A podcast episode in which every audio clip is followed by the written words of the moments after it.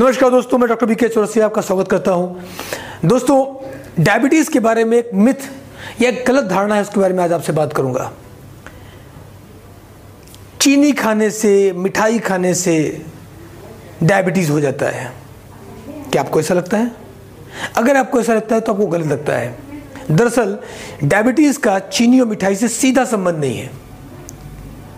Diabetes किन को होता है, क्यों होता है? अगर मीठा आप खा रहे हैं तो डायबिटीज़ कैसे नहीं हो सकता? और नहीं खा रहे हैं तो भी कैसे हो जाता है? दोस्तों, ऐसे बहुत से लोगों को आपने देखा होगा जो मीठा बहुत कम खाते हैं, नहीं खाते हैं, लेकिन वो डायबिटिक पेशेंट हो जाते हैं। और ऐसे भी लोगों को देखा होगा जो बहुत मीठा खाते हैं, उनको डायबिटीज़ नहीं है। इसका मूलभूत कारण क्या है? मैं आपको बताना चाहूँगा डायबिटीज़ और लाइफ डिज़ीज़ डिज़ीज़ दो तरह की होती है, एक संक्रामक, एक असंक्रामक। संक्रामक मतलब कम्युनिकेबल डिज़ीज़ लाइक मलेरिया जो किसी कारण से फैलता है वायरल इन्फेक्शन या इस तरह की कोई भी और समस्याएँ। दूसरी होती है असंक्रामक या लाइफ डिज़ीज़ जो किसी संक्रामक कारणों से नहीं फैलती, किसी बैक्टीरिया से नहीं फैलती, बल्कि आपकी ख़राब लाइफ से फैलती है। जैसे कि डायबिटीज़ हाई ब्लड प्रेशर से लेकर कैंसर तक और अस्थमा तक, इन सब के पीछे कहीं ना कहीं आपकी लाइफ स्टाइल मेन कारक होती है।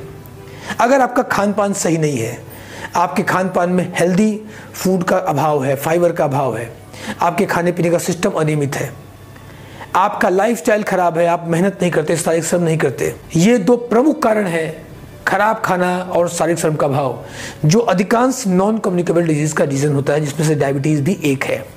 यानी, अगर आप शारीरिक श्रम बिल्कुल नहीं कर रहे हैं, और आप कुछ भी खा रहे हैं हेल्दी डाइट का भाव है आपके अंदर तो 80 टू 90 परसेंट चांस है कि आप डायबिटिक हो जाएँगे।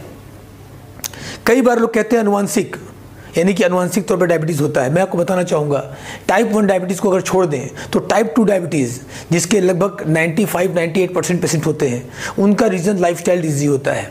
यानी अगर आपके फादर को डायबिटीज़ है, लेकिन आपका लाइफ स्टाइल अच्छा है खान पान अच्छा है तो आपको डायबिटीज़ हो ज़रूरी नहीं है।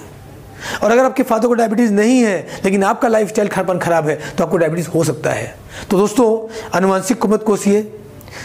चीनी और मिठाई को मत कोसिए, अपना लाइफस्टाइल सुधारिए, अपना खान पान सुधारिए और प्रॉपर डाइट पर ध्यान दीजिए एक्सरसाइज पर ध्यान दीजिए तो आप डायबिटीज़ से बच सकते हैं।